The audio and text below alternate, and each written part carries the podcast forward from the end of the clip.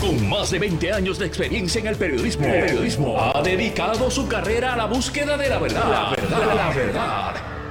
De frente al grano, con carácter entrevistará a las figuras más importantes de la noticia. Radio Isla presenta a la periodista Mili, Mili Méndez en Dígame la verdad. Muy buenos días Puerto Rico, bienvenidos a otra edición de Dígame la Verdad por Radio Isla 1320. Les saluda Mili Méndez, gracias por conectar. Ayer, ¿verdad? Hablando un poquito sobre el escenario de que ya mañana se vence el contrato suplementario de Luma Energy, que ya el gobernador dejó claro que se le estaría extendiendo. Se generó, ¿verdad? Una controversia en torno a si, si los representantes del interés público pueden o no emitir un voto o si era necesario que ellos emitieran un voto cuando es una extensión de un mismo contrato. El licenciado Carlos Saavedra entiende que el litigio es un poco complicado y que entiende que, sí que se pudiese hacer sin contar con, con el voto de estos representantes del interés público. Así que ahí hay un issue, ¿verdad? Sobre si finalmente pueden o no. Y ayer precisamente el gobernador sostuvo una reunión con los presidentes legislativos que entienden que sí que estos eh, representantes del interés público que están ante la Junta de Directores de la Autoridad para las Alianzas Público-Privadas sí tienen que emitir eh, su voto en torno a la extensión de este contrato suplementario. Usted se preguntará, pero ¿por qué hay que extender el contrato? Eh, ¿Por qué no ha entrado en vigor el contrato de 15 años? Sencillo, porque todavía se está llevando a cabo el proceso de la reestructuración de la deuda de la Autoridad de Energía Eléctrica. Hasta que eso no se resuelva, el contrato oficial de Luma Energy, que dura 15 años, ¿verdad? No va a entrar en vigor. Así que hay que extender el suplementario para que entonces, eh, en lo que se da este proceso de la mediación, que ustedes saben que fracasó el primer intento y estamos ahí, eh, como decimos por ahí, se está trabajando con, con ese asunto. No es nuevo que, es, que lo que dijo ayer el ingeniero Tomás Torres Placa sobre eh, un aumento que se ve por lo menos en esa solicitud que presentaron ante el negociado de energía el 13 de julio, ¿verdad? Buscando aquí ese, ese presupuesto, que es un documento como de casi 500 páginas. Ayer yo cité lo que me dijo el representante de los consumidores ante la Junta de Gobierno de la Autoridad de Energía Eléctrica, el ingeniero Tomás Torres Placa, que él ayer decía, mira, Luma solicitó 7 millones de dólares y yo decía, pero ¿para qué solicitó 7 millones de dólares adicionales? Según me explicaba Torres Placa, pues para por el alto costo de vida.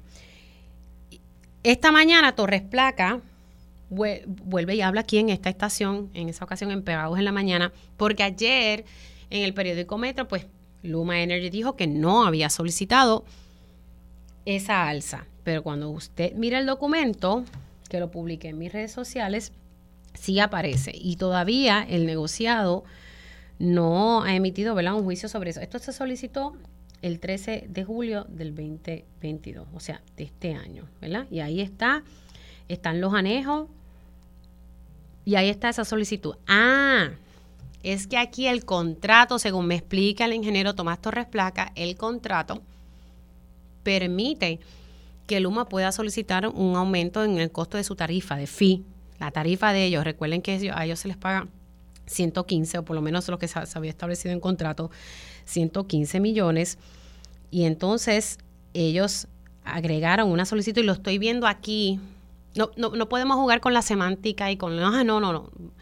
Y estoy aquí contestándole un correo a Luma Energy porque una, en ningún momento, en ningún momento aquí se dijo que se va a aumentar la tarifa base de los clientes. ¿En qué momento se dijo eso aquí? En ningún momento. Y si ellos hicieron una enmienda en ese presupuesto, pues que lo digan. Y ya. Dice aquí, las alegaciones recientes de que Lumas está solicitando un aumento del presupuesto son completamente falsas y erróneas. Para que quede claro, el presupuesto aprobado de Luma para este año fiscal 2023 es aproximadamente 18 millones menos del presupuesto del año fiscal 2022. Y no hubo cambios o aumentos en las tarifas. Es que todavía el negociado no ha determinado. Luma no ha aumentado ni aumentará la tarifa base de los clientes en ningún momento que es lo que les estoy contestando a ellos ahora mismo por correo electrónico. En ningún momento se dijo aquí que ellos aumentaron la tarifa base. Así que, nada, eh, no juguemos, ¿verdad? Un poco con las palabras. Yo siempre a, Luma les he dado el espacio espacios que se merecen y el pueblo merece escuchar qué es lo que ellos tienen que decir. Pero no juguemos Con, con las palabras, porque el documento está ahí. Si hubo un cambio, o, si lo pidieron porque el contrato se los permite, porque al parecer eso es así. El contrato les permite, si hay un alza en el costo de vida, que ellos puedan solicitar el mismo. Y está ahí en el documento, bien clarito. No entiendo. ¿Cambiaron? ¿Sometieron una enmienda o algo? No sé.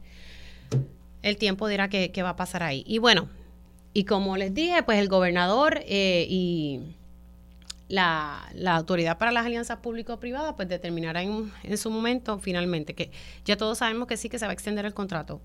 La, la, la disyuntiva y la pelea es si estos representantes del interés público, uno que fue nombrado por la Cámara, o por lo menos en una terna, vamos a explicarlo correctamente, Cámara y Senado presentaron sus recomendaciones y el gobernador de esas recomendaciones escogió. ¿Verdad? A estos representantes del interés público. Así fue como, funcionó la cosa. Bueno, además del tema de Luma Energy, quiero tocar otros asuntos. Eh, uno de ellos es que ya eh, ya mañana se va a llevar a cabo un foro público sobre quién, ¿verdad? Los, sobre posibles aspirantes a la rectoría del recinto de ciencias médicas. Y hay varios nombres ya eh, ya han salido a la luz pública. A ver si encuentro aquí el documento. Son, mañana se va a llevar una pista pública de candidatos, candidatas a rector en propiedad del recinto de ciencias médicas. Mañana, 30 de noviembre, entre 11 a 2 de la tarde. Y las personas que van a, estar participando, el doctor José que espero haberlo dicho bien, la doctora Mayra Olavarría y la doctora Ilka Ríos, que ayer salió en, el nuevo día de que había, que el Departamento de Justicia la había referido al FEI. Tengo a una de las aspirantes en, línea telefónica, la doctora Mayra Olavarría Cruz. Buenos días, doctora, ¿cómo está? Muy buen día, Mili, a ti y a toda tu radio audiencia. Estamos bien. Qué bueno, qué bueno. Ahora, mañana se lleva este foro y entonces ahí ustedes van a tener la oportunidad de presentarle a, la academia cuál es el plan de trabajo que van a estar haciendo para el recinto de ciencias médicas. Eso es correcto. Mañana tendremos un foro público, tenemos 20 minutos para presentar nuestro programa de trabajo, nuestro plan de trabajo. Los planes de trabajo son dinámicos. Y luego eh, tendremos 20 minutos más para preguntas del público que esté asistiendo allí. Las que no se puedan contestar se contestarán eh, por escrito. Voy a presentar mi trabajo montado en tres pilares. Transparencia, diálogo y defensa de presupuesto y uso de fondos públicos apropiadamente. Cuando hablamos de, transparencia, ¿verdad? Es un término que se utiliza mucho, pero ahora la verdad, la transparencia en ocasiones es bastante poca, ¿verdad? Y, lo digo porque lo, lo, viví en un momento dado en el recinto de ciencias médicas, e incluso cuando se perdió tristemente la acreditación del programa de neurocirugía.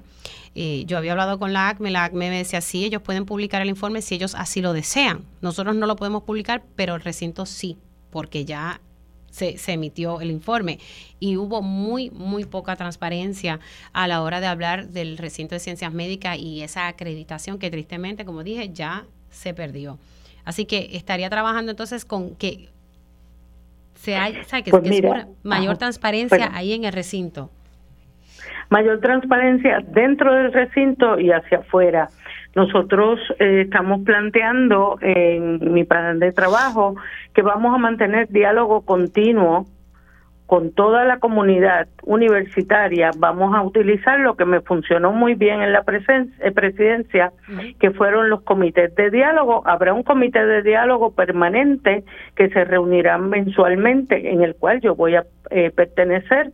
Allí están representadas todas las organizaciones del recinto de ciencias médicas. Transparencia, vamos a mantener informada a toda la comunidad de lo que se haga con nuestro presupuesto, de las nuevas actividades, de lo que esté sucediendo en el recinto y lo vamos a llevar a la comunidad universitaria interna y lo vamos a llevar a la comunidad del pueblo de Puerto Rico, que son parte de nuestro recinto. Lo que allí se hace, a quien viene a beneficiar finalmente es a los a los que vivimos en este país en términos de salud, salud pública. Muchos de nuestras investigaciones van fuera del país y, ayudan a otros países. Gracias a Dios, hace como una sí, la semana pasada nos enteramos que la Middle State eh, dijo que ya por lo menos las preocupaciones que ellos tenían sobre la acreditación del recinto completo de ciencias médicas como que estaban ya subsanadas por el momento. ¿Cuál era, sabemos que era de presupuesto, cuál era como que esa, ese énfasis o esa preocupación mayor que tenía la Middle State? Le pregunto porque sé que usted estaba en la presidencia en ese momento. Eso es correcto. Ese proceso de acreditación de Middle States comenzó mientras yo estaba en presidencia. Nosotros hicimos todos los esfuerzos, conseguimos todos los fondos de la desde la legislatura aprobados por la Junta de Supervisión Fiscal y el Ejecutivo para que Ciencias Médicas tuviese eh, la la solidez que nos estaba pidiendo Middle State. Esos dineros se trabajaron, se buscaron, se llevaron al recinto, conseguimos 10 millones a través del Ejecutivo para el semestre pasado y los de este año están allí y, y el señor presidente en este momento ha dicho que van a ser recurrentes. Así que esa acreditación comenzó con nuestro trabajo porque el estándar que estaba afectado era el estándar 6 que tiene que ver con solidez financiera. Se consiguió el dinero y se puso allí. Eh, además, asignamos 68 plazas nuevas al recinto de ciencias médicas que sale de los fondos que se le están dando para que sean recurrentes. ¿Cuántas plazas? Así que 68. Sí, porque había una preocupación exacta por, plazas que no estaban eh, siendo ocupadas y la solidez financiera. Por, ¿Qué fue lo que ocurrió? ¿Que el recinto se malgastó ese dinero? ¿Hubo mala administración? ¿O es que simplemente se le seguía recortando el presupuesto al recinto de ciencias médicas? Eh, a la Universidad Mili, como bien sabes, le han recortado más del, de la mitad del presupuesto.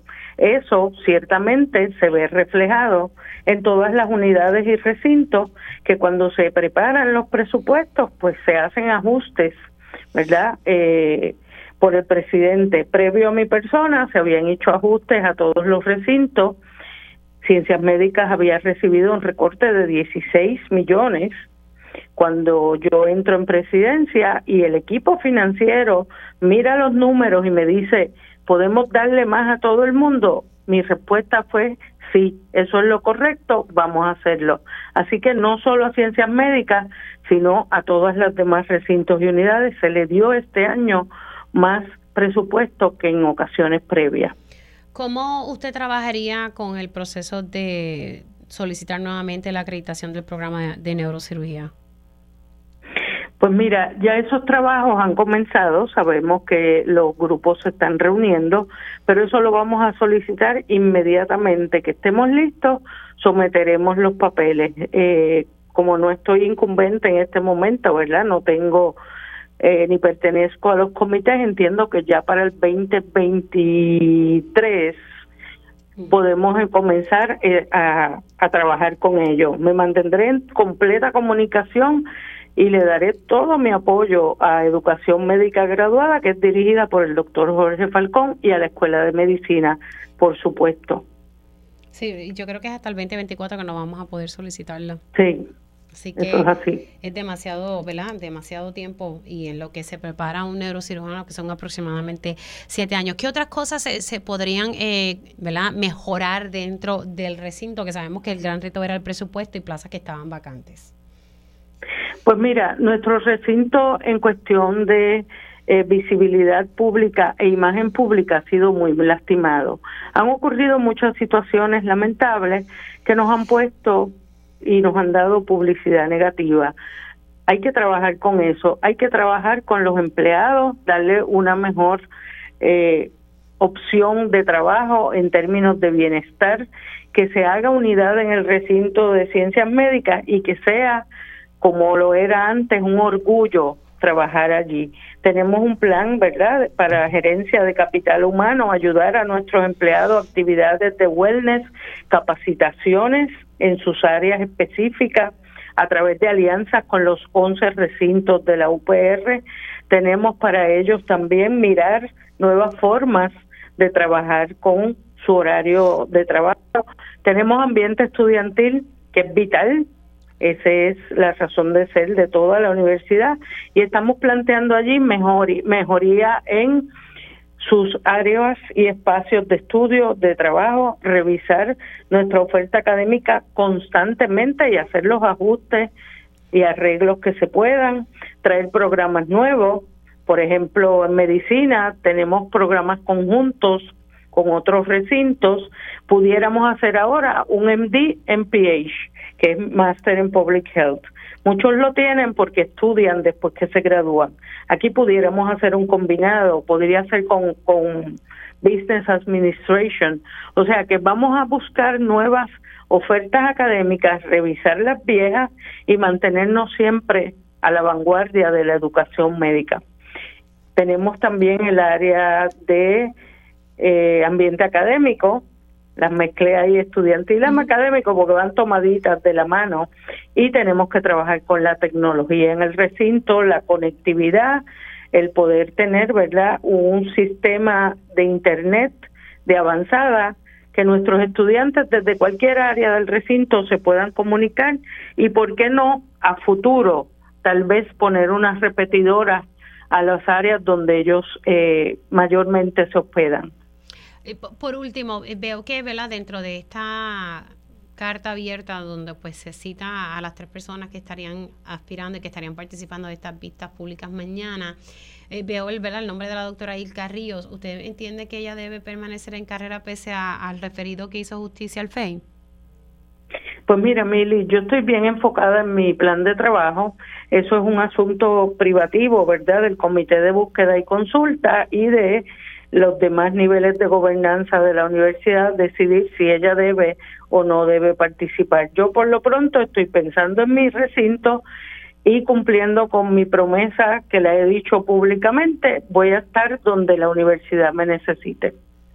Bueno, doctora, deseamos muy, ¿verdad? mucho éxito en, en, esos esfuerzos. La realidad es que hay que seguir luchando por, yo digo, por la universidad completa, la Universidad de Puerto Rico, ¿verdad? Pero especialmente el recinto de ciencias médicas, en estos momentos que tenemos una escasez de, de, ¿verdad? En el área de la salud, no solamente de nuestros médicos, especialistas, sino de, esos empleados eh, que hacen la diferencia en el área de la salud pública. Así que, pues nada, le deseo mucho éxito. Muchas gracias, Mili. Buen día. Como no, la doctora Mayra Lobarría Cruz, ella estuvo eh, presidiendo de manera interina la Universidad de Puerto Rico, pero ahora aspira a ser la rectora del recinto de ciencias médicas. Hay una persona de manera interina. Mañana se lleva a cabo una vista pública donde hay tres eh, aspirantes, entre ellos la quien fue eh, pasada rectora del recinto, la doctora Ilka Ríos. Así que eh, vamos a ver qué, ocurre con, este nombramiento.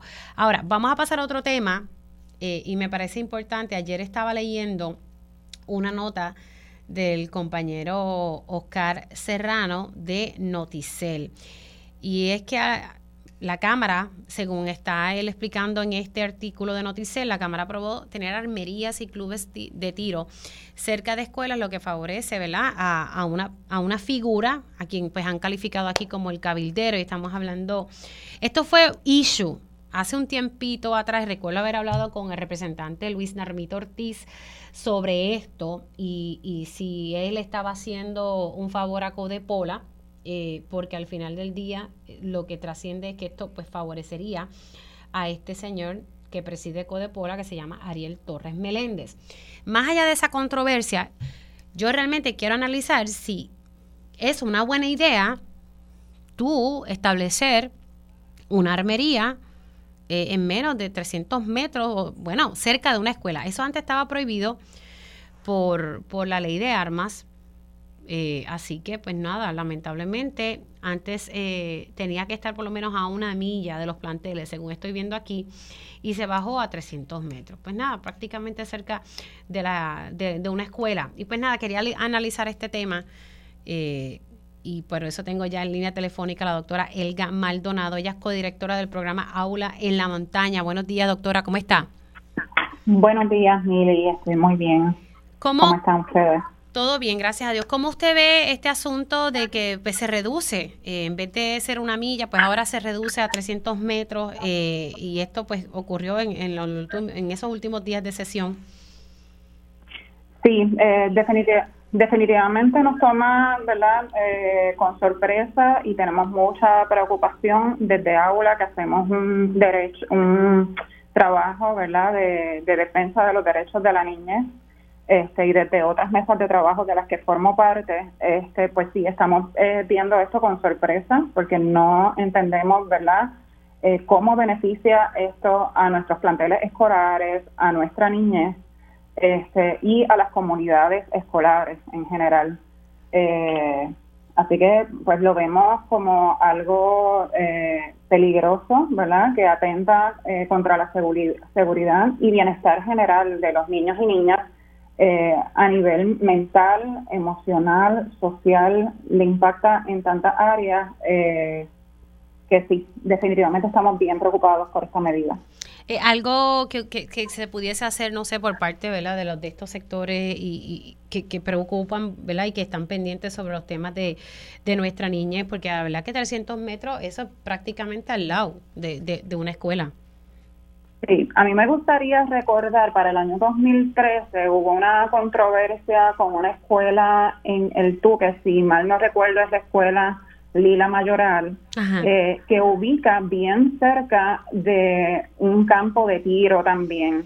Esa escuela aún todavía tiene, cuando uno pasa por allí, tiene una, las marcas visibles en las ventanas este, de balas, ¿verdad? Que entraban al, al cuartel, al, al, a los salones de clase. Este, y tanto los maestros, ¿verdad? Como la comunidad que rodeaba esa escuela levantó voz y se inició una investigación en esa área y francamente desconozco, pero sí, ¿verdad? Esta escuela es un ejemplo bien visible de los problemas que podría este, traer este tipo ¿verdad? de, de medidas, la aprobación de este tipo de medidas. No podemos esperar que nuestros niños tengan un aprovechamiento eh, escolar adecuado, eh, luego del paso de tantos eventos atmosféricos en donde ¿verdad? Eh, han sufrido tanto trauma y en un país en donde la violencia es la orden del día, en donde a cada rato vemos en las noticias, en las redes, este, violencia en las calles y que de las que muchos han sido víctimas, ¿verdad? Y sus familias, pues tener un recordatorio visual y auditivo, ¿verdad? Que, que les remonte al trauma, pues definitivamente no debe ser una, una opción. Eh, nuestros niños merecen eh, ambientes escolares seguros, rodeados de paz y que promuevan ¿verdad? Un, un, ambiente sano para, ¿verdad? para lograr las metas que queremos con ellos, no solamente a nivel académico, sino a nivel social este, y emocional. Así que eh, todas, ¿verdad? Las, organizaciones que trabajamos con niñez, este, todas las agencias gubernamentales y no gubernamentales deberíamos estar atentos, así también como los papás, eh, las mamás, eh, los maestros y maestras y el personal escolar, ¿verdad? Que también forman parte de la comunidad escolar y que también se van a ver afectados por esta medida. Este, deberíamos estar atentos sobre, ¿verdad? Cuáles, cuáles van a ser los próximos pasos y decisiones que se van a tomar desde el Senado. Sí, exacto. Eh, para que quede claro, ¿verdad? Que esto faltaría, porque esto se aprobó en, en la Cámara, estoy viendo aquí, faltaría ver cuál va a ser eh, la postura del Senado y por otro lado ver si el gobernador eh, finalmente firma esto. A mí me parece, a mí me preocupa, ¿verdad? Yo no soy experta en estos temas, pero tener armas cerca de, nuestros niños, pues yo no sé si es el mensaje adecuado, ¿verdad? Para, para nuestra juventud. Doctora, se me acaba el tiempo y sé que también tiene un, compromiso, pero tengo que irme ya a la pausa. Gracias por haber entrado unos minutitos aquí en Dígame la Verdad. Gracias a ti, Mili. Un abrazo a la doctora Elga Maldonado, codirectora del programa Aula en la Montaña. Vamos a estar hablando, ¿verdad? Me parece que estos temas hay que traerlos sobre la mesa y, y hay excelentes recursos, ¿verdad?, que pueden hablar sobre esta cosas que están pasando en la isla. Bueno, señora, hacemos una pausa y al regreso voy a estar tocando base con la doctora Iris Cardona sobre la situación con la influenza en el país. Conéctate a radioisla.tv para ver las reacciones de las entrevistas en vivo. En vivo. Esto es Dígame la verdad con Mili Y ya estamos de regreso aquí en Dígame la Verdad por Radio Isla 1320. Les saluda Mili Méndez. Bueno, hemos visto que, los casos de influenza aumentaron y quería pues saber cómo, cómo seguía la, el escenario, ¿verdad? Con el tema de la influenza. Y tengo a la doctora Iris Cardona en línea telefónica oficial principal de salud. ¿Cómo está, doctora? Saludos. Estamos bien, un placer hablar con usted y gracias por la invitación. Bueno, ¿Qué, tenemos con, el, con el, asunto de la influenza? Esto sigue siendo un brote, ya estamos, eh, hay un escenario un poquito más preocupante. ¿Qué es lo que han observado, verdad, en estos últimos días? Mira, la, la realidad es que desde el mes de septiembre se está viendo, vamos a decir, que la temporada, lo que, lo que se conoce como la temporada de influenza, que aclaro que en Puerto Rico el virus circula todos los meses del año, no obstante, si se ven picos, pues este año, tanto en nuestro país como en todas las demás jurisdicciones americanas, se empezaron a ver casos mucho más temprano, un aumento de casos mucho más temprano. Hasta la, lo que se llama la semana epidemiológica 46, que es la semana que terminó el 19 de noviembre, o sea, hace más o menos 10 días se habían reportado más casos, muchos más casos que en toda la temporada 2021-2022. Eh, hasta ese reporte hay 7.971 casos reportados al Departamento de Salud y aclaro que por cada caso reportado hay uno o dos que, nunca llega al reporte porque la persona no va a buscar ayuda médica. Hemos tenido eh, sobre 400 personas hospitalizadas. Eh, y entonces lo que lo que llama la atención de, de este de este asunto, una la temporada temprano, dos superamos lo que se vio en toda la temporada pasada, eh, tres estamos de cara al inicio no de las llamadas festividades con mucho más eh, libertad y flexibilidad de movernos, de viajar, de compartir que en los pasados dos años y eso definitivamente pues tiene un impacto en que si las personas deben responder a las recomendaciones del Departamento de Salud para evitar eh, que terminemos en una situación de epidemia. Wow, pero no estamos en una situación de epidemia. Bueno, Llevamos, llevamos muchas semanas, llevamos por lo menos seis semanas donde se ha pasado el umbral de alerta, el umbral de temporada y el promedio histórico. Llevamos cerca de casi tres meses, ¿verdad? Todo el mes de septiembre, octubre y noviembre, que esta mañana, donde se pasa el, umbral de alerta. Estamos al, al filo de una posible epidemia y que no se entiendan mis palabras como, como que queremos causar este angustia, revuelo, sino lo que queremos que las personas entiendan que hay una, hay maneras que nosotros podemos evitar llegar a niveles epidémicos y tenemos una herramienta de prevención que ha estado disponible desde inicios de septiembre, que es la vacuna. Y a, diferencia de lo que pasa con COVID, la vacuna de influenza sí eh, es bien, bien efectiva en evitar que usted se enferme al igual que lo que vemos con la vacuna contra COVID-19, es también efectiva en evitar complicaciones, progresión de enfermedad severa, lo que no queremos que son fatalidades, que ya este año tenemos dos reportados. Ok, pero entonces la, la estoy citando correctamente. Estamos al filo de una posible epidemia. Eh, estamos al filo, sí, o sea, los números apuntan a eso, no es exclusivo de Estados Unidos, desde Puerto Rico, debo decir, se está viendo en todas las jurisdicciones. Eh, particularmente hay, hay problemas en, en, Florida, en Texas, en la región de Nueva York, eh, con muchos, muchos casos. Yo mm. no soy epidemióloga, yo no soy quien determina ¿verdad? La, la situación de epidemia, eso hay unas fórmulas y unas consideraciones muy específicas, pero sí, eh, si no se toman las medidas necesarias, a nivel individual y colectivo podríamos terminar con epidemia. Déjame situarte, ¿verdad?, en números. El, En la última epidemia reconocida, según escuché a los epidemiólogos, eh, pues se ha llegado a, reportar 50 mil, 55 mil casos. Nosotros tenemos 7.900, o sea, no, no estamos a ese nivel. No obstante, cuando tú miras cada año que la temporada empieza más temprano, se perfila más activa y se termina el, en, los picos que tienden a ocurrir en enero, febrero y marzo con ¿verdad? decenas de miles de casos. Y eso lo, lo podemos evitar. Tenemos las herramientas para evitarlo. Ahora, ustedes han tenido esa conversación, por ejemplo, en el caso con la, con la doctora Melissa Marzán, que sí es epidemióloga, y, y, están todos, ¿verdad?, en esa misma sintonía, como decimos por ahí. Sí, sí, lo hemos discutido. Eh, de hecho, que ¿verdad? yo como pediatra eh, tengo que hacer un llamado muy particular a los padres de niños, porque viendo los números que produce la división de epidemiología, pues vemos que más de la mitad de los casos se están viendo en la población pediátrica.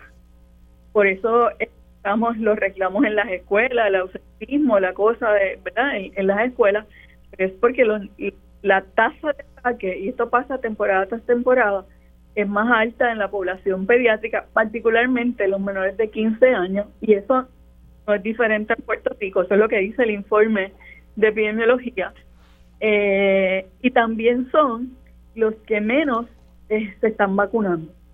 Exacto, que, que así que estamos viendo la población pediátrica es la más eh, impactada, o sea, menores de 15 años. Y, y para que para quienes están conectando, estamos hablando con la doctora Iris Cardona y estamos hablando sobre los casos de influenza que se han reportado y que esta, ¿verdad? esta temporada comenzó más temprano.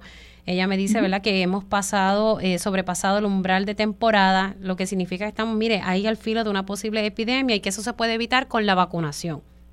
Eso se puede evitar eh, cuando nosotros tenemos eh, evidencia no científica que vacunar a un mayor número de, personas en la población evita, interrumpe la transmisión de los virus de influenza y por lo tanto tú puedes frenar no el, la cadena de contagio. Hay otras herramientas que se pueden utilizar, están todas las medidas de prevención que aprendimos, estudiamos y ejecutamos durante el COVID-19. Eh, y también hay alternativas de tratamiento para las personas que se enfermen, sobre todo para aquellas que tienen riesgo de, progresar a enfermedad severa. O sea, hay herramientas, hay herramientas. Doctora, eh, de momento me, me surgió, eh, la semana pasada estaba viendo eh, que, supuestamente había una escasez de medicamentos que atendían la influenza. ¿Eso sigue vigente? ¿La cosa mejoró? Bueno, específicamente hay un reclamo de un medicamento que se conoce, se llama oseltamivir, eh, se conoce como Tamiflu porque es el, nombre de marca. No obstante, está disponible en la versión este, genérica o equivalente. Eh, hay otras alternativas de tratamiento ahí en, dentro de las la caja de herramientas hay unos cuatro agentes antivirales que se pueden utilizar, que la indicación pues varía por edad eh, de la persona, pero están están eh, disponibles desde eh, edades tan tempranas como bebés menores de un mes de nacido. O sea, pero, si hay una escasez de, de, la marca Tamiflu como tal, pero que hay otras bioequivalentes disponibles. Hay bioequivalentes pero no, no quiero utilizar, no, no me parece correcto utilizar la palabra escasez, porque realmente lo que hay es una alta demanda provocada por el número de casos, que no es exclusivo de Puerto Rico. Pero hay medicamentos, hay medicamentos para atender esta alta demanda. Ayer yo hice receta y, yo misma hice receta para, para pacientes y, y se consiguió, pero puede que vayas a una farmacia y te digan, te estoy despachando el último que quedaba o que vayas a X farmacia de cadena y te digan, esta no la tengo, pues, pues tienes que buscar en otra, porque hay mucha demanda. Eso ocurre con, ¿verdad? con diversos eh, productos, eh, se está utilizando mucho. Cuando digo que no me parece correcto decir que hay escasez, pues es que cuando tú dices hay escasez es que no tengo y no se va a producir. Aquí lo que pasa es que la, la demanda es más alta de lo usual porque tenemos una temporada más activa por lo tanto no va a la par con la producción o la distribución de los medicamentos. Claro, pero pues, y yo sé que no quieren decir la palabra escasez, lo que pasa es que si hay una alta demanda y yo voy a una farmacia y me dicen te estoy dando la última, pues estamos viendo ahí, ¿verdad? Una, una problemática. Pero cuando tú hablas de escasez es porque el medicamento no lo vas a conseguir eh, y no es que se haya dejado de producir, o sea, en el campo, por ejemplo, de las vacunas ha habido escasez porque no eh, una fábrica de las que hace las vacunas, pues, pues tuvo problemas. lo vimos con las fórmulas de los bebés el año pasado, un problema en la producción. aquí no es un problema en la producción, es, que pues la producción es la misma, pero tenemos más solicitudes, más gente en necesidad. Bueno, es una ah, cuestión de Sí, sí, yo, yo, yo, entiendo su punto, pues, entiendo su punto y sé por qué tal vez no quiere decir escasez, pero sí hay entonces un, asunto de accesibilidad en el momento, ¿verdad? Que yo... Hay, Eso no te lo puedo negar. Tenemos documentados 7.900 eh, casos. Eh, probablemente no todas las personas van a necesitar el medicamento, pero hay un sinnúmero de personas que el, eh, medicamento temprano altera el curso de la enfermedad.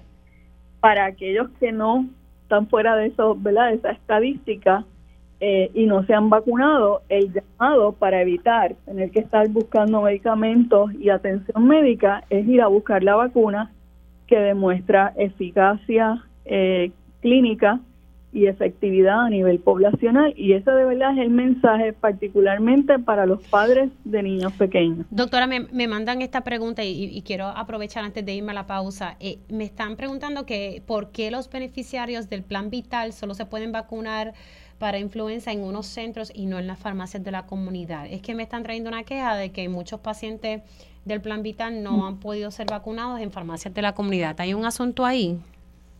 Este, bueno, eso tiene que ver, eso tiene que ver con, con los, la contratación del despacho de, de lo que es el programa de, de vacunación. Nosotros tenemos una red de sobre 200 proveedores que tradicionalmente, fuera de lo que ha sido COVID, ofrecen el servicio de vacunación y que eso va atado a eh, el seguro de salud, ¿verdad? el plan vital y los proveedores de servicio del plan vital. Que tiene que ver con eso. Ok, sabe que, pero si hay farmacias de la, de la comunidad que sí pueden vacunar con influenza o, o, no. Eh, mm, bueno, hay algunas, son pocas, son muy pocas. la vacunación contra eh, la influenza está, ¿verdad? La vacuna que recibe mediante el programa federal, el Departamento de Salud, se eh, distribuye en todas las redes de proveedores que tenemos que están, vamos a decir, están contratados para eso. Ok. Doctora, gracias por haber estado aquí unos minutitos. Se cuida mucho. Gracias a usted, un abrazo. Como no, la doctora Iris Cardona, oficial principal de salud, hablando un poco sobre la influenza. Ella dice que estamos al filo de una posible epidemia, exhortando a las personas que entonces se vayan a vacunar, especialmente a nuestros chiquitines. Hacemos una pausa, regresamos en breve. Conéctate a radioisla.tv para ver las reacciones de las entrevistas en vivo. En vivo. Esto es Dígame la verdad con Mili Méndez.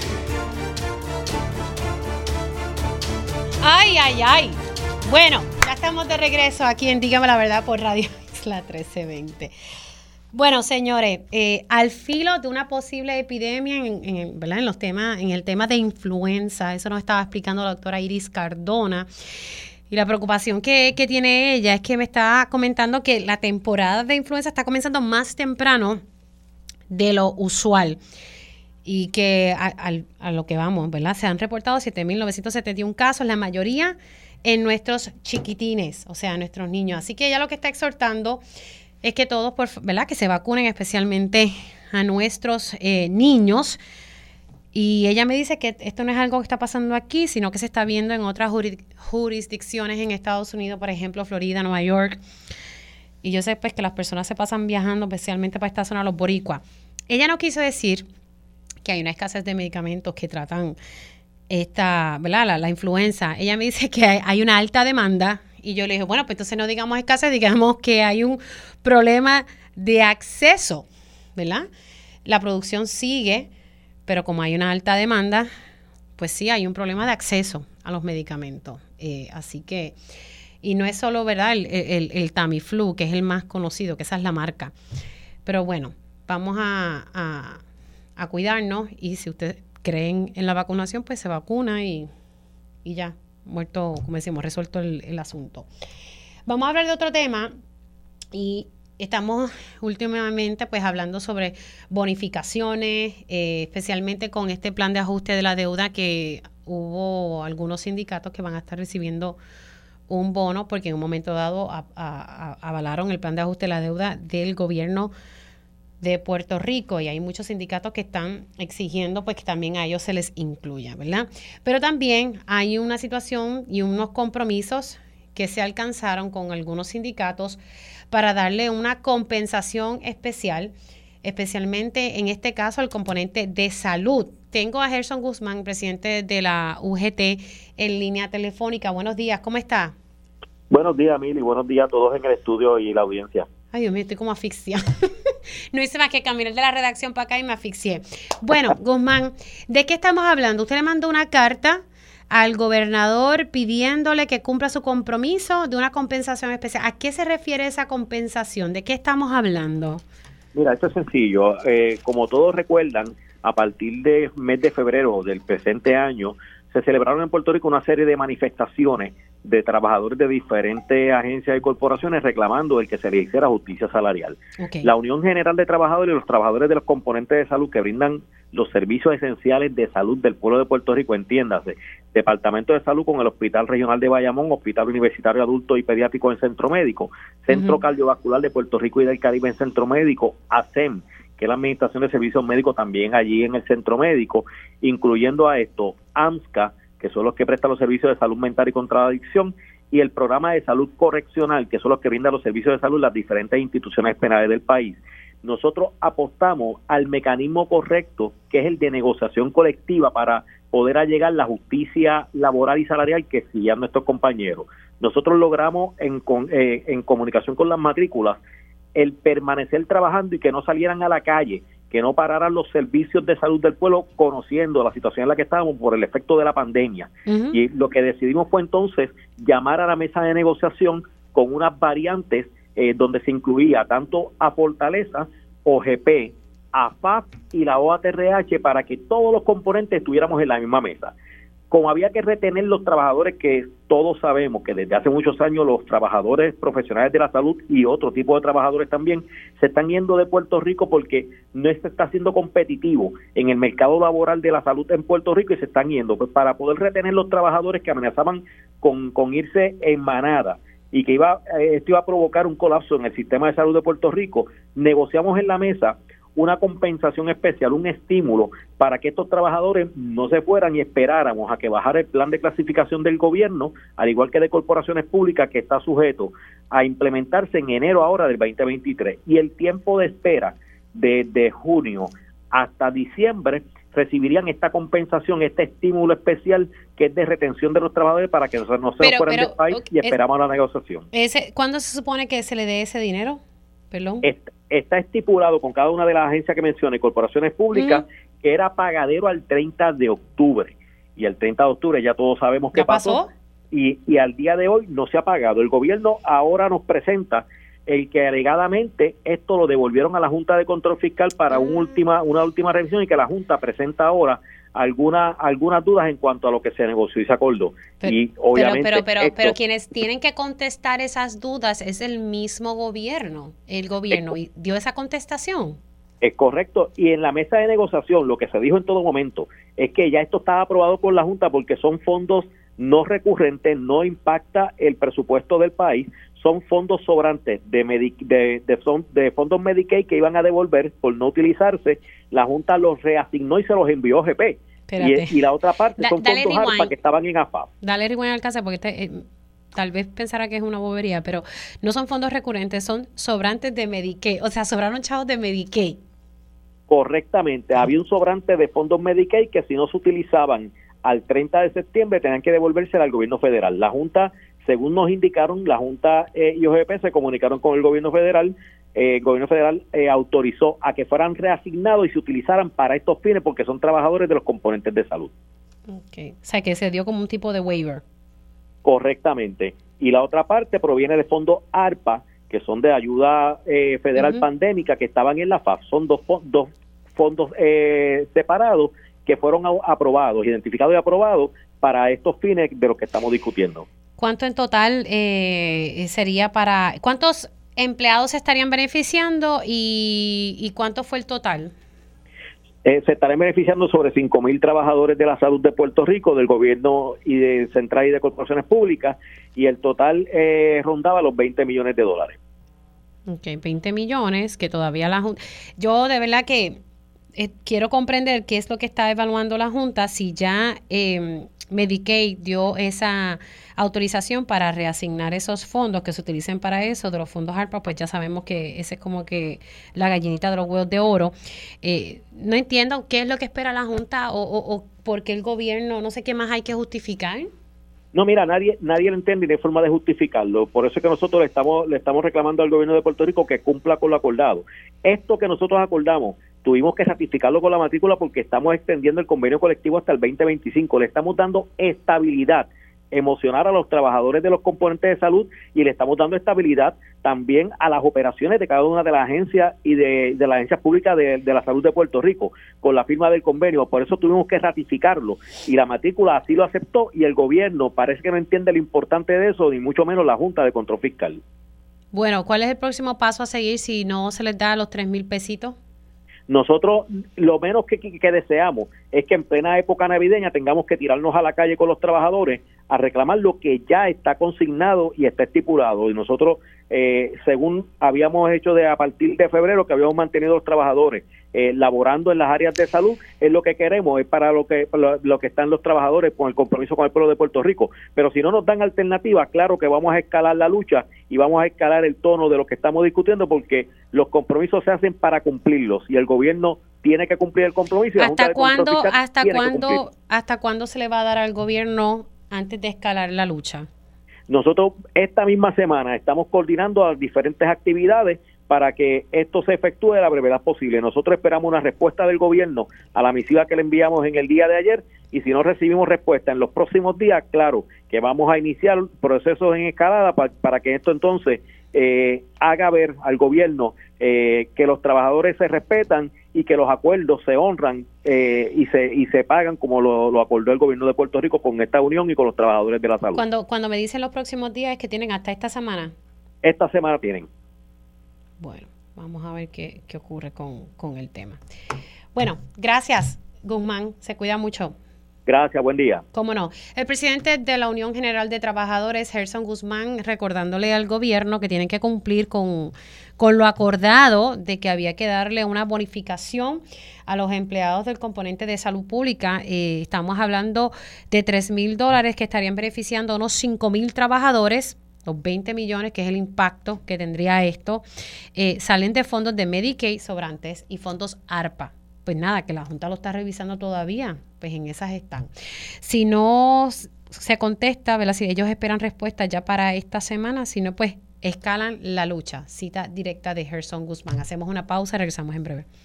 Conéctate a radioisla.tv para ver las reacciones de las entrevistas en vivo. En vivo. Esto es Dígame la verdad con Mili y ya estamos de regreso aquí en Dígame la Verdad por Radio Isla 1320. Les saluda Mili Méndez. Estamos ya oficialmente en la segunda hora de este espacio. Ayer estuve dialogando con el ingeniero Tomás Torres Placa. Él es el representante de los consumidores ante la Junta de Gobierno de la Autoridad de Energía Eléctrica. Hablábamos sobre esta controversia eh, sobre la extensión del contrato suplementario de Luma Energy y dentro de la conversación él me recuerda, porque lo habíamos hablado ya, creo que fue en el verano, él me recuerda, pero Mili, ellos pidieron un aumento de 7 millones. Y yo, ¿para qué ellos pidieron 7 millones? Y él me dice, pues por el alto costo de vida. Y yo le digo, bueno, pero imagínate, todos nosotros nos tenemos que acoplar al alto costo de vida. Él pues lo dijo ayer, yo lo puse en mis redes sociales citando al ingeniero Tomás Torres Placa. El periódico Metro levanta la nota y Luma le contesta a Metro, ¿verdad? Le, le manda una expresión donde dice que no es correcto.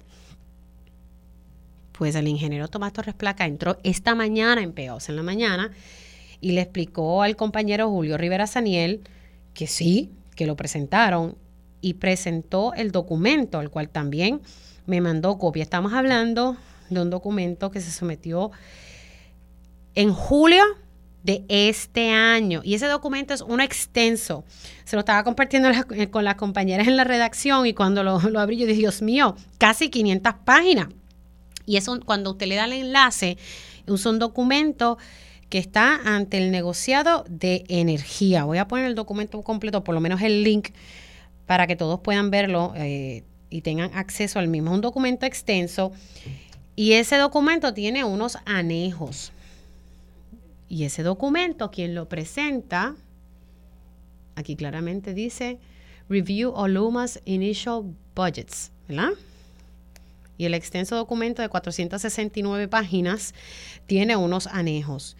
Y en esos anejos sale el documento, ¿verdad? En la paginita que, que comparto a través de mis redes sociales, que habla de Annual Budgets, Fiscal Years 2023 al 2025. Hay una tablita de lo más bonita que se, que, se somete y que tiene el logo de Luma y dice subtotal antes de la inflación 115 millones. Sabemos que al año se le paga 115 millones. Eh, esa es la tarifa por manejar la distribución y la transmisión de la Autoridad de Energía Eléctrica, que es lo que Luma está haciendo. Y dice, total, luego del costo de inflación, 122 millones. Si usted resta 115 de 122, ¿cuánto le da? 7. Pues sí, aparece Fiscal Year 2023 que hay un aumento de 7 millones de dólares, o por lo menos eso es lo que se presenta. Y lo que explica el ingeniero Torres Placa es que eso todavía el negociado no, no ha contestado, ¿verdad? Esa, esa petición. Vuelvo y destaco, como se lo dije a la portavoz de Luma Energy, que muy, ¿verdad? Una muchacha muy amable, le dije, pongo a disposición de la misma manera que le di el espacio al ingeniero Tomás Torres Placa para que se expresara, le doy también el espacio a ustedes para que se expresen. Y le dejé claro, porque en el comunicado de, de Luma, ellos hablan sobre un aumento de tarifa base de los clientes. Aquí en ningún momento, entre ayer y hoy, se ha dicho que Luma presentó un aumento en la tarifa base. No, eso no fue lo que se dijo. Y le dejé claro a ella, con el mayor de los respetos, mira, en ningún momento eso se ha dicho.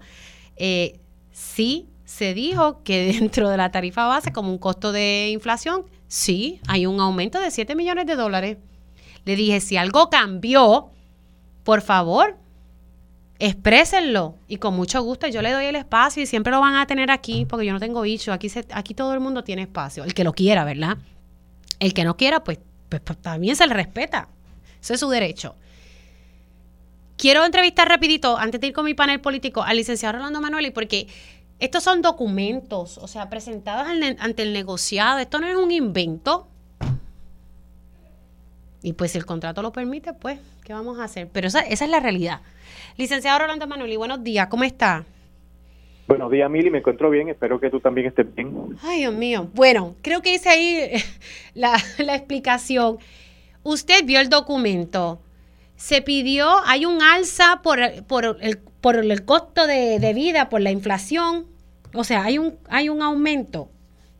Mira, eh, precisamente, Mili, lo que estabas explicando es correcto. Esto es una moción donde Luma somete el 13 de julio de este año su propuesta de presupuesto para que el negociado la autorice.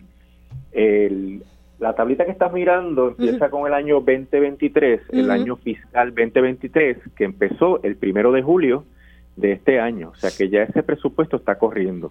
Y en esa tablita, recuerda que hay un contrato suplementario que el, el honorario, el fee de Luma, esto es lo que Luma cobra por el contrato suplementario, es de 115 millones de dólares. Exacto. Eso es lo que aparece en el contrato. Pero en el contrato también hay unas disposiciones de ajuste de ese cargo que Luma cobra por razones del costo de la vida. Lo que tú y yo no tenemos, ¿verdad? En nuestros trabajos de recibir aumentos por el costo de la vida y prácticamente nadie tiene. Luma en su contrato leonino pues obviamente eh, va a recibir un dinero adicional dependiendo cómo se comporte el, el, índice del costo de la vida. Y en este caso, ellos están calculando 7 millones adicionales de 115 millones, que es el cargo regular del contrato suplementario. Ellos quieren cobrar 122 millones de dólares. No se trata de un aumento de la tarifa a los consumidores. Pues claro que no, pero es, que, un eh, aumento. Eh, claro que eso nunca se ha dicho. Por eso, es que, mira, las, son las técnicas que ellos utilizan para desviar la atención. Se trata de un aumento en lo que ellos cobran por el contrato suplementario que asciende según esta propia tabla, que ellos suscribieron al negociado a 7 millones eh, de dólares. Pero ¿qué ocurre, Mili? Que son 7 millones de dólares que tienen que salir del bolsillo de los consumidores que pagan la tarifa. O sea que como quiera, eh, el impacto se va a reflejar en los costos operacionales de, de Luma y eso se lo pasan a los consumidores. Así que eh, es parte de las disposiciones de este contrato que es malísimo por, por todos los lados que tú lo veas y todos los días se descubren diferentes cláusulas y condiciones del contrato que tienen impacto negativo. Esta cláusula pues permite que Luma cobre más dependiendo de las circunstancias del costo de la vida, lo cual nadie más tiene este derecho en este país. Así que entonces sí, eso se sometió y eso forma parte del documento del negociado. Sí, es un documento auténtico. Luma no puede negar que le está pidiendo 7 millones de dólares Pero entonces, más. ¿cómo, cómo se atreven a decir? De, la, y, y, vuelvo y lo destaco con mucho respeto, porque yo de verdad, y, estoy loca por sentarme con ellos aquí cuando ellos deseen. O sea, decir de que de las alegaciones recientes de que Luma está solicitando un aumento de presupuesto completamente, es que, pero si es que aparece un aumento en el presupuesto de 7 millones por un por, por el cargo ese de inflación, está ahí. Pues Mili, lo que pasa es que como Luma ha demostrado durante toda la vigencia del contrato suplementario, son unos mentirosos compulsivos y no tienen pudor de mentirle al pueblo de Puerto Rico. Muchas veces tú has descubierto cosas que ellos han querido negar, pero luego aceptan y, y, o tratan de desviar la atención. Desafortunadamente ese es el patrón de comportamiento de esta empresa desde comenzó desde que comenzó operaciones. Bueno, la realidad es que está ahí y hay que esperar, ¿verdad? Hay que ver. Lo que me llama la atención, eh, no, no, le comentaba esto al ingeniero Tomás Torres Placa, eh, porque Torres Placa me decía a mí que el negociado todavía no, no, había emitido una resolución sobre el particular. ¿Cuánto tiempo más se tarda el negociado en, verdad? Porque ya usted me está diciendo que el presupuesto está corriendo, pero está corriendo sin, sin esta petición, o sea, porque no se ha otorgado. Correcto, eh, no está finalmente autorizado, pero alguna preocupación tendrá el negociado, ¿verdad? Hay muchas variables que inciden en el presupuesto, cómo están los gastos en este momento, cómo están los, ingresos de la tarifa, eh, las circunstancias, ¿verdad?, que han surgido de los diferentes eventos que han perturbado el sistema eléctrico, eh, Fiona, eh, debe ser que todavía la información no está completa y entonces el negociado está ponderando hasta dónde autorizar ese presupuesto. Bueno, a ver qué pasa. Bueno, licenciado, ya sabe, el jueves tiene una cita aquí. Se cuida como no, como siempre, un placer. Cómo no. Licenciado Rolando Emanuel, experto en la ley promesa, ahora eh, siendo las 11 y 7, voy con, con mi panel político. Vamos a hablar de, de par de cositas. Ellos conocen el sistema de punta a punta. Por eso su experiencia es clave para la discusión de asuntos públicos. Esto es Dígame la verdad, panel político. Bueno, los tengo, los tengo ahí a los tres. Buenos días, licenciado Ángel Cintrón. Ya mismito, ya mismito voy con, con mi panel político. Nada, me vas diciendo... Eh, ir aquí a quienes tengo. Pero ya mismito vamos a tener al licenciado Ángel Cintrón, al licenciado Ramón Luis Nieves y al licenciado Olvin Valentín para hablar de, de los temas que ocurrieron ya la semana pasada y esta semana. Y pues uno de los temas que vamos a estar dialogando es sobre la extensión del contrato suplementario de Luma Energy, que eso pues ya está a punto de caramelo, ya mañana es el 30 y el gobernador pues ya había adelantado que en efecto esto era lo que iba a pasar. Así que ya el ir aquí me ha dado el cue. Buenos días, licenciado Ángel Cintrón. Buenos días, joven. Gusto escucharle. Un abrazo fuerte. Igualmente, el licenciado Ramón Luis Nieves. Rock and roll, que es la que hay con él. ¿Cómo estamos? ¿Está por ahí? ya me invito, conecto. Tengo al licenciado Olvin Valentín. Buenos días. Bueno, ya, mírate, ya, ¿a quién tengo? Olvin. No, Ramón. Sí, Ramón. Ramón. Sí. Ramón, te, ¿tú me escuchas? Sí, te escucho muy bien. Ah, bueno, es que yo como que no te escuchaba a ti. Buenos días, ¿estás bien? Muy bien, gracias a Dios, todo tranquilo. bueno, y ya mismito conectamos con el licenciado Olvin Valentín. Nada, quería, eh, tema, ¿verdad? Que, que ha sido eje de debate, ha sido pues la extensión, lo que se ya mismito se estaría diciendo oficialmente la extensión del, del contrato suplementario de Luma Energy. Ayer surgió una controversia y hoy se supone que pues como que lleguen a un happy medium, como decimos por ahí, sobre si realmente los representantes del interés público, en este caso la licenciada Lisa Ortiz y el licenciado Eduardo Ferrer, eh, tienen que emitir un voto como parte de los integrantes de la Junta de Directores de la Autoridad para las Alianzas Público-Privadas. Hay quienes dicen que no es necesario eh, que ellos tengan que emitir un voto sobre esta extensión del contrato, pero tanto el presidente del Senado como el de la Cámara entienden que sí, entre otros sectores, ¿verdad? Que entienden que sí, que hay que que ellos tienen que pasar a juicio porque la ley 120 que viabilizó eh, que se hiciera una alianza público-privada dentro de la Autoridad de Energía Eléctrica, hubo una enmienda en el 2018 que dice que sí, que cualquier transacción, y por ahí sigue, la sección 10 de la ley 120. Así que tenemos ahí un, unas diferencias, eh, yo no sé cómo verán, van a llegar a, un, como decimos por ahí, a un, a, un happy medium de que las cosas se calmen o si esto terminará en los tribunales, ¿verdad? Que no sé. Quisiera pues conocer un poco la visión de ustedes en torno a este tema. Eh, voy, comienzo con el licenciado Ángel Cintrón, luego voy con Ramón Luis Nieves y luego con el licenciado Olvin Valentín. Pues mira, Mili, eh, francamente yo no tengo el conocimiento directo para saber, ¿verdad?, qué dice la ley exactamente o qué dice el contrato. Lo que yo escuché ayer en noticias locales en televisión fue eh, que el gobernador hizo la salvedad de que el contrato en sí mismo tenía unas cláusulas que permitían hacer el trámite de extensión sin necesidad de ir a esas a esos foros, ¿verdad?, que están mencionando este que pasen juicio valorativo. Así que es una interpretación legal entre lo que dice el contrato entre las partes y lo que dice la ley en términos más generales.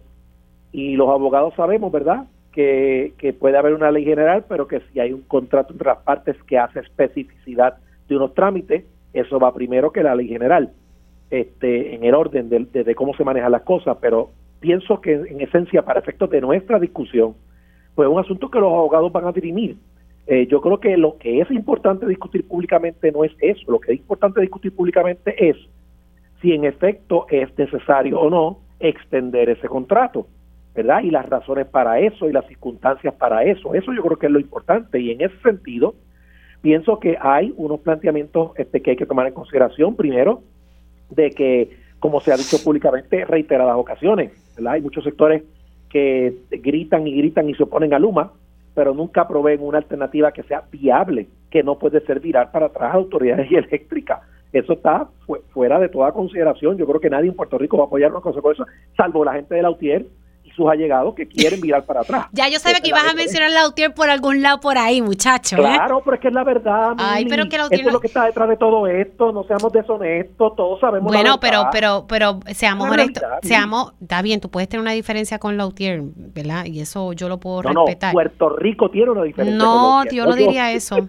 Yo no diría eso. Yo no diría eso. Pues yo, eh, yo pienso que sí. Yo no diría eso pero la UTIER no endeudó a la Autoridad de Energía Eléctrica como la tenemos, ¿verdad? Como la tuvimos. Pues yo difiero, Mili, yo creo que No, pues siempre hemos diferido, siempre hemos diferido sobre eso, porque Jaramillo se sentó frente a la Autoridad de Energía Eléctrica y cogió prestado. No, hizo peor que eso. Provocó unos cambios en los salarios y en las compensaciones que eventualmente provocaron el endeudamiento de la autoridad, entre otras cosas, además del combustible. Esa es la realidad. O es que se nos olvida que, por ejemplo, porque no tengo aquí el dato de la UTIER, pero tengo un dato similar. En el Fondo de Seguro de Estado hay un fotógrafo que cobra más dinero que el director ejecutivo, 70 mil pesos al año. Esa es la realidad, eso está ahí, de eso nunca me olvido. Y eso nunca lo hemos querido revisar, ni hemos querido ser honestos con nosotros mismos, de decir, aquí hay un y debemos, de compensaciones de, y, oye, y, veo en estos días, Meli. Y revisar también los salarios que se están ganando en Luma de todas las personas que han venido de afuera y que nos están costando un montón. Fantástico, con mucho menos plantilla de empleados con mucho menos plantilla de empleados, ¿verdad? Porque se nos olvida cuando los empleados de la autoridad y de la UTIER, porque eran empleados unionados, dejaban de arreglar un poste para esperar a 6 de la tarde para cobrarlo doble. No se nos olvida eso. Es que se nos olvida rápido la verdad de lo que vivimos en el pasado y se nos olvidan los apagones históricos en Puerto Rico bajo la autoridad eléctrica y bajo la UTIER. Y no podemos mirar a eso, esa es la realidad. Así hay alternativas de otra compañía privada que pueda hacerlo mejor que Luma, fantástico. Esa puede ser la ruta. Mira, Pero Aquí atrás los responsables, yo, yo no estoy diciendo que la UTIER no sea responsable de algunas cosas, pero ¿sabes qué? Claro. Aquí los gerenciales de la autoridad, y eso está ahí, Ángel, y tú lo sabes, chico. Mili, ¿tú sabes por qué? Porque cada vez, eh, tal vez que no hemos discutido esto públicamente, y esto está, esto se busca el récord, cada vez que la Unión hacía un acuerdo de que le llaman convenio colectivo, automáticamente los gerenciales tenían derecho a tener iguales beneficios, para Mm. que tú lo sepas. Eso No, no, sí, sí, yo estoy consciente de eso, estoy consciente de eso. Lo que te Ah, quiero por decir eso. es No era que los gerenciales que- lo que los- gestionaban, era Claro. que la Unión lo gestionaba. Pero, pero los gerenciales, los directores que estaban arriba son los que cogían prestado y, y bueno, por ahí es que, seguimos. es que si, si Y metían que coger a cuan- prestado, Mili, ¿Ah? Mili, si tienes que coger, Mili, si tienes que coger prestado porque tienes una deficiencia, no tienes opción. No es una cuestión de que quieran coger prestado. Los gerenciales no cogen prestado para echarse el dinero a su bolsillo. Por favor. prestado para seguir pagando la deuda y por eso estamos en donde Por estamos. eso, pero la deuda es porque teníamos un monopolio ineficiente, un monopolio que no funcionaba, que no producía, que no trabajaba bien. Me acuerdo un hijo mío viviendo en Aguadilla, en un apartamento en Aguadilla en la- cerca de la playa, que me decía, papá, se va la luz constantemente porque hay un transformador que tumba. Y entonces, en vez, el problema era, para resumirte la historia, que había que poner un, una- un transformador de capacidad más alta y los empleados de la UTIER, de la autoridad, no cambiaban el transformador por uno más alto. ¿Sabes para qué? Para que cada dos o tres meses tener, tener taller para volver a cambiarlo. Hasta que vino Luma y lo puso con más voltaje y se acabó el problema. ¿Por qué? Porque es que tienes que ver cómo operaba esa cultura allá adentro. Era la cultura de vivir para mí, no vivir para el pueblo. Y esa cultura no podemos mirar para atrás, Mili. De nuevo. Lo que en tenemos que tener cuidado, claro Ángel, es que esa misma cultura no se traslade a Luma Energy, que es lo que uno Ah, observa. Exactamente, Ah. estoy de acuerdo contigo. Y por eso es que inclusive esos empleados que querían regresar, ¿a qué querían regresar si habían rechazado irse con Luma? ¿A meterse adentro para volver a crear el problema? No, creo que no, que esa no es solución. Y tampoco es solución volver a un monopolio de gobierno. Bueno, Creo yo que lo que único que digo es, aquí hay que opción. fiscalizar porque en vistas públicas Eh, de acuerdo, el mismo de licenciado Fermín Fontana le dijo a la legislatura que él no tenía un informe de progreso, que él no tenía medición ni nada. ¿Cómo tú no lo de vas a tener? acuerdo con todo eso, Mili, pero eso no, de acuerdo con todo eso y con la ineficiencia de comunicar bien, pero eso no significa que vamos a cancelar un contrato que provoca una crisis, que provoca un caos en el desarrollo económico de Puerto Rico y que no hay opción para sustituir. Bueno. Esa no es la opción. Y eso es lo que quiere la UTIER y luego lo que lo Ay, Dios mío, dejar a Utier, muchacho. Claro que, Billy, es que esa es la verdad. Ni poder no tienen. gusta decirla, pero esa es la verdad. Eso es lo que está detrás de todo esto. Eso es lo que está detrás de todo esto, Mili. Y los que políticos que lo siguen, lo siguen Mira. por conveniencia política también. Tú sabes, Que el verdad. gobierno se ponga a hacer su parte, que fiscalice, Claro que que sí. fiscalice, que estamos de hagan su acuerdo en fiscalizar al trabajo. gobierno para que fiscalice. Sí, totalmente de acuerdo con eso. Que de fiscalicen. Bueno, Ramón Luis, es contigo. Bueno, saludos a ti nuevamente, Mili, y a, Ángel, a los compañeros. Bueno, eh, no sé cuál, eh, a, a- a qué debo responder, Mili, si a la pregunta original o a... Eh, al original, vete al original, olvídate, olvídate de de Ángel. vete al mira, original. digo, para, para atender bien brevemente eh, lo que dice el querido amigo Ángel Cintrón, eh, la, la, la realidad del caso es que aquí eh, son muchos los culpables del colapso de la Autoridad de Energía Eléctrica. No es, o sea, no podemos singularizar a la UTIER ahí. Obviamente la, la UTIER se ha convertido quizás en un muñeco de paja de alguna gente y algunos y, y de, go- de gobierno mismo para eh, decir, mira, vamos a volver a los tiempos de la UTIER, como si la UTIER es una parte del, del, del- entramado que había allí en la autoridad, pero la verdad del caso que muchos sectores hundieron a la autoridad. Eh, a la autoridad eléctrica eh, la, la hundieron no solamente porque la quebraron a, fuerza de préstamos, préstamos que no era para pagar eh, los salarios de la, de la UTIER o los convenios, no, no. Esos préstamos era para eh, para evitar tomar decisiones que políticamente eran malas para los gobiernos de turno.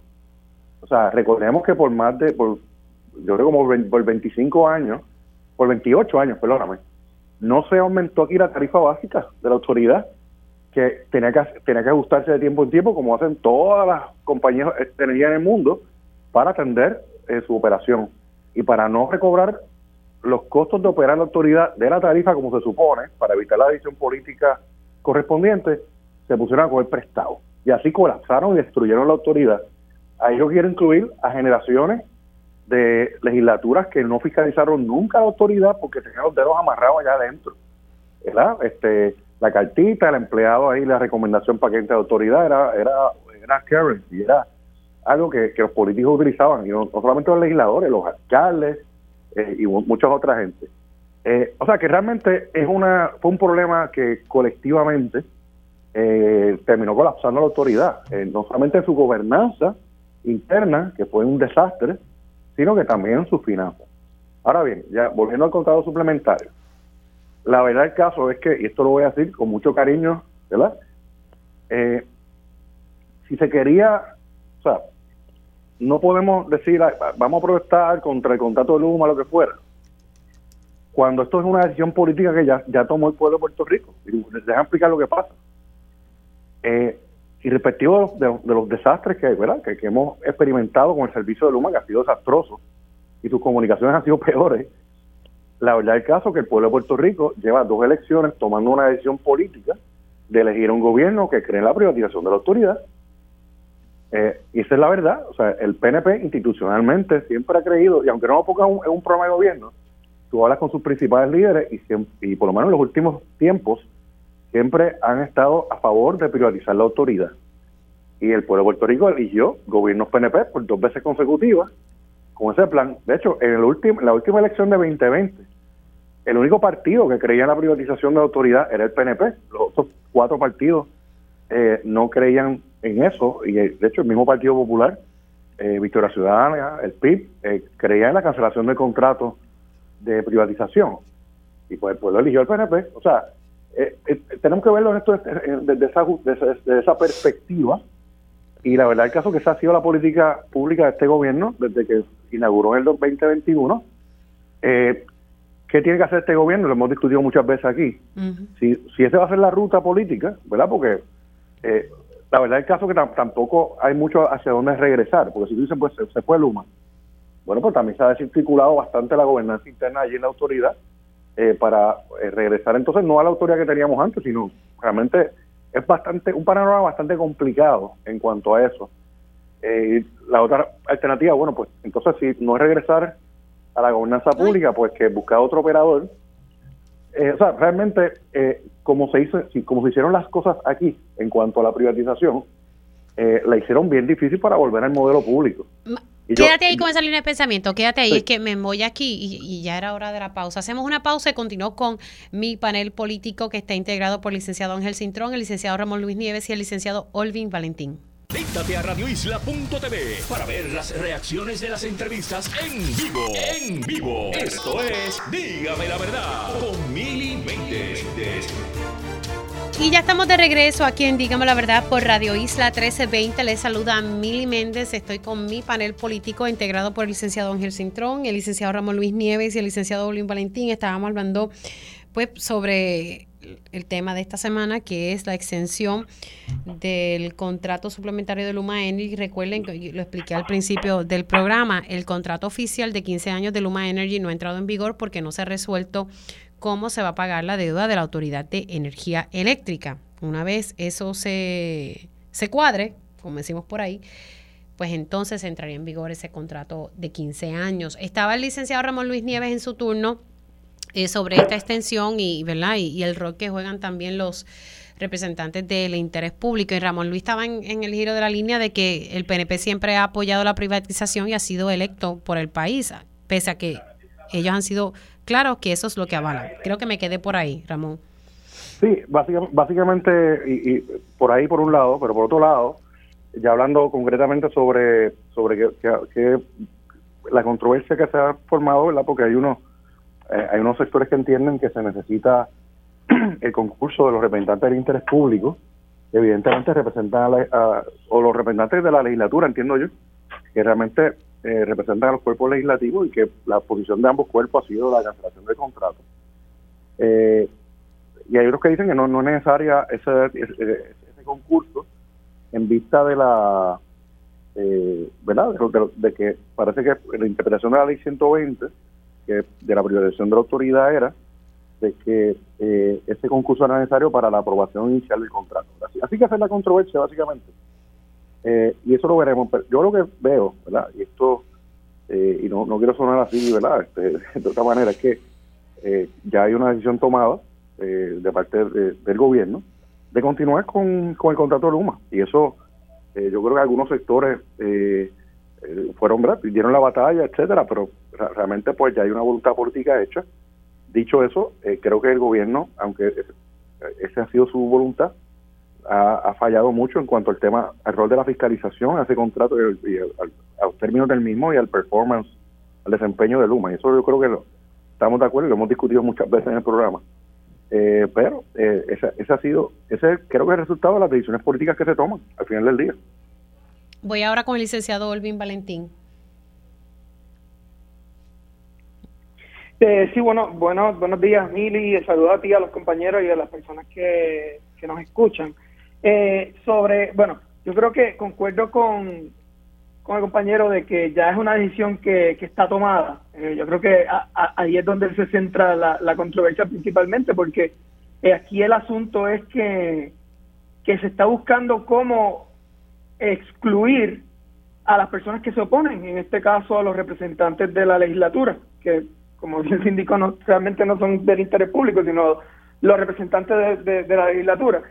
Eh, y ante su oposición, pues entonces el gobierno lo que quiere es buscar una forma de cómo pasarle por encima a ellos y entonces continuar con su plan que ha sido desde el principio el de renovar el contrato eh, de Luma. Eh, esto realmente deja claro cuáles son los intereses del gobierno y a quién y a quién responde, porque la, el pueblo se ha expresado, ha habido oposición de, de diversos sectores en todo Puerto Rico y aún así, pues, incluso las voces adentro que, se oponen, pues quieren se las quieren acallar. Lo que lo que sí yo creo que es importante discutir en, en, en ese, en ese análisis es, eh, ese tengo que diferir ahí con, con Ángel en cuanto a lo que comenta de que se, se, se oponen, las personas y los sectores que se oponen lo hacen sin presentar soluciones. Eh, definitivamente el pueblo se ha expresado por, por casi un año ya de, de, reclamos en contra de Luma, de movilizaciones, de presiones en diversos medios y, esto ha acaparado la, discusión pública y diversos sectores y organizaciones se han expresado sobre la situación y han presentado soluciones a, este, este problema, eh, de las cuales se destacan principalmente Cambio Puerto Rico y Queremos Solo. O sea, sí han habido soluciones que se han presentado. Yo creo que este discurso eh, de que no podemos volver al pasado, de que se quejan sin presentar propuestas, yo creo que ya está perdiendo el, efecto ¿no? de crear ese miedo en la gente, porque la realidad y lo que vemos y lo que se discute es otra cosa. Pero ese es el discurso que se quiere proponer para continuar con la agenda, que es la de definitivamente continuar con esta privatización independientemente de lo que convenga para Puerto Rico, independientemente de lo que sea bueno para la gente y lo que el país quiera. Sí, eh, estoy de acuerdo con lo que se ha expresado de la, de la fiscalización, eso ya lo hemos hablado muchas veces. Eh, es importante que el gobierno fiscalice el contrato de Luma, lo cual no ha, demostrado no tener la capacidad para ello. La autoridad de las alianzas público-privadas ha demostrado su total ineficacia e ineficiencia para atender este asunto. Y la fiscalización pues debería estar a manos de, en manos de, sectores con la experiencia el peritaje para, para la fiscalizar, por ser redundante, el contrato con, con Luma. Ángel, tú querías comentar algo. Muy breve, muy breve, sí. Este, y primero agradecer a los compañeros su análisis, ¿verdad? Y que tenemos coincidencia y diferencia quiero hacer la salvedad de que lo que está sucediendo en estos días no es la extensión del contrato, ¿verdad? para estar claros técnicamente. Están eh, moviendo la fecha de cuándo sería la formalización y extensión del contrato de 15 años, porque eso depende de que se cuadre la deuda en el Tribunal Federal, la deuda de energía eléctrica. Como la deuda de energía eléctrica no se cuadró todavía con la West Wayne y se va a tardar unos meses más, entonces están moviendo la fecha de donde se tendría que determinar la, por decir así, la permanencia o la extensión del contrato a 15 años con Luma a ese otro momento en que va a suceder lo que va a suceder en la sala de la juez Swain con la deuda de la autoridad. Por eso es que esta, este movimiento de fecha en el contrato no tiene una fecha exacta porque depende de ese otro ejercicio. La verdadera, por decir así, renovación del contrato para que tenga eh, vigencia de 15 años sucederá, si va a suceder, cuando se concluya el ejercicio en el Tribunal Federal de la de la, del cuadro de la deuda de la autoridad y ese es el momento en que en realidad sucede la, la, lo que se le llama aquí la renovación, ¿verdad? Este, y, finalmente lo otro que quiero añadir es que concurro totalmente con los compañeros en que el gobierno no ha sido efectivo en fiscalizar este servicio y que la, la, entidad privada ha tenido un pésimo, pero pésimo trabajo de comunicación pública, de explicar los problemas que enfrenta, de explicar cómo manejan este, los blackouts, cómo manejan las reparaciones temporeras y las reparaciones permanentes. Y yo creo que gran parte del malestar que puede haber en la ciudadanía con Luma se debe fundamentalmente a la falta de información y de entender lo que realmente está sucediendo allí con lo que ellos manejan. Y eso definitivamente lo tienen que mejorar porque aunque sea una empresa privada, está dando un servicio público esencial y se deben en ese sentido al pueblo de Puerto Rico. pagada con fondos públicos, a ellos se le paga una tarifa, un fee de 115. y ahora mismo surge una diferencia con un juego de palabras donde ellos dicen, nosotros no pedimos un aumento por costo de inflación de 7 millones. Pues sí, aparece el documento, el documento está claro en el negociado de energía. Entonces juegan son cosas que se tienen que explicar, Mili, y, eh, son pésimos explicando, pésimos. Pero por falta de espacio no es, Ángel, porque aquí siempre se le da el espacio y siempre con el mayor de los, respetos. Y se lo, y se lo, y se lo destaqué a los portavoces, porque mira lo que dicen en la declaración de hoy.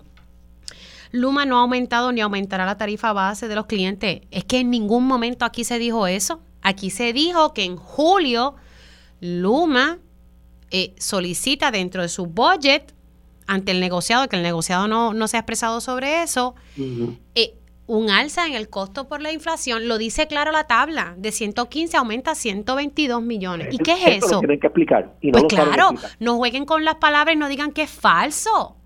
Estoy de acuerdo contigo, la comunicación es pésima, totalmente de Hay que mejorar, y vuelvo y recalco, yo no estoy en contra de las alianzas público-privadas, pero si yo te estoy pagando de, lo, de mis impuestos para que tú estés aquí y me mejore el servicio de energía, yo espero que eso sea lo que se dé. Claro, mira, que te estoy pagando. Mira alianzas exitosas, la alianza de la 22 es exitosa, la alianza de la 5 es exitosa, la, alianza del aeropuerto es exitosa. La de Metropista nos está aumentando los peajes. El, puente Moscoso es exitoso, todos esos proyectos son exitosos.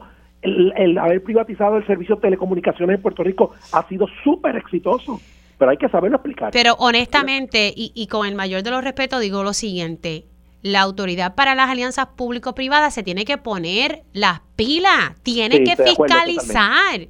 Don Fermín, en serio, ¿qué usted está haciendo con el mayor de los respetos? Fiscalice, explíquele a la gente. Estipulado, vuestro honor. Bueno, yo, mira, mira, no te pongas con cosas. Voy a hacer una pausa y al regreso vayan pensando. Aquí, habemos tres abogados en la, en la sala. Mira, no, yo no puedo estudiar derecho a estas alturas. De, mira, pero anyways, al regreso a la pausa voy a dejar que, que, toquen algún tema en particular que ustedes deseen, así que vayan pensando que no sea el de Luma, por favor, que ya hemos dedicado bastante. Hacemos una pausa y al regreso continúo con mi panel político. Conéctate a radioisla.tv para ver las reacciones de las entrevistas en vivo. En vivo. Esto es Dígame la verdad con Mili Bueno, estamos ya de regreso aquí en Dígame la verdad por Radio Isla 1320. Sigo con mi panel político que está compuesto por el licenciado Olvin Valentín, el licenciado Ramón Luis Nieves y el licenciado Ángel Cintrón. Le dije a los tres antes de irme a la pausa, que escogieran un tema que quisiesen ¿verdad? Eh, desarrollar en este espacio que nos queda para que no sea siempre lo que yo quiero tocar, sino que también temas que ellos deseen también elaborar. Bueno, pues vamos a hablar, aquí le voy a pasar el batón a Olvin Valentín. Eh, Olvin, ¿tú quieres hablar del reinicio de la sesión eh, donde en el Congreso y lo que está, ok, pues adelante, aprovecha ahora. Pues nada, comentar brevemente que pues nada, se, se reinicia la, la, sesión del Congreso Federal y aunque hay unos asuntos importantes para Puerto Rico sobre pues, presupuesto y em, el programa de Medicaid y las placas y los fondos asignados para placas solares, eh, va a ser interesante en enero cuando haya, haya un cambio en, la, el liderato con, entre republicanos y demócratas, ahora con el resultado de, de los midterms, pero algo importante, ¿verdad? Interesante, que también está todavía sobre la mesa o que está en agenda en el, en el Congreso es la, el proyecto 8393, que es el que habla de, del, plebiscito vinculante y todos los asuntos estos que, que tienen que ver con el estatus en Puerto Rico. Eh, y sería, va a ser, como digo, interesante ver cómo la dinámica va a, a, desenvolverse ahora en, con este nuevo escenario eh, con, controlado por los republicanos en el, en el Congreso y siendo que la comisionada eh, residente eh, republicana, veremos cuál será su, su poder de, de convocatoria y de liderazgo allí en, en el Congreso en este asunto tan importante para el país. Bueno, paso entonces ahora con Ramón Luis Nieves. Ramón. Sí, eh, brevemente, y esto es un, un dato interesante, eh, en el ahora en la sesión que llaman eh, The Lame Duck, ¿verdad? Después de las elecciones congresionales, el Senado de Estados Unidos se presta a aprobar el, el proyecto para reconocer el matrimonio igualitario a nivel de, Estados Unidos, o sea, para codificar en ley eh, el matrimonio eh, respectivo del, del, sexo de las personas, ¿no? Eh, y eso pues es una, una victoria, sería una victoria importante y sería también, ah, sería además una protección eh, adicional ante lo que ha sucedido eh, por parte del mismo Tribunal Supremo que a raíz del caso de este verano, donde el Tribunal Supremo decidió que el derecho de las mujeres a escoger, el derecho al aborto, eh, no estaba en la Constitución, ah, después de 50 años después de Roe versus Wade. Así que, eh, basado en esa misma premisa, eh, ha habido un reclamo para que el Congreso de Estados Unidos codifique, y igual, igual los estados, ¿no? los territorios, que codifiquen en sus leyes o en sus constituciones derechos que se han reconocido en los últimos tiempos, incluyendo, en este caso, el derecho al matrimonio igualitario, que creo que el caso se llamaba Overfagel, eh, que se decidió en el 2015, por ahí, por el Tribunal Supremo de Estados Unidos. Así que sí, eh, posiblemente hoy mismo el Senado podría estar votando a favor y el presidente Biden estaría firmando eh, esa ley. Así que ya, ya veremos qué ocurre, pero es un desarrollo interesante, claro.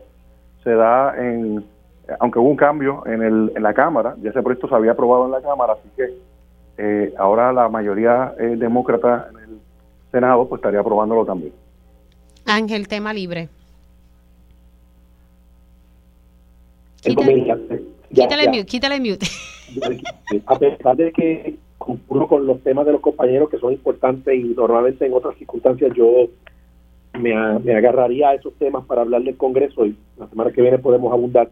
Quiero hacer algo distinto porque pocas veces uno tiene la oportunidad de compartir más abiertamente preocupaciones y pensamientos que uno tiene muy íntimamente, en mi caso este, como padre también, de cómo van subiendo nuestras nuevas generaciones y nosotros realmente estamos pendientes a nuestras nuevas generaciones para ayudarlos, para orientarlos, para, para un poquito darle oreja de por dónde es que vienen los tiros y por dónde sopla el viento.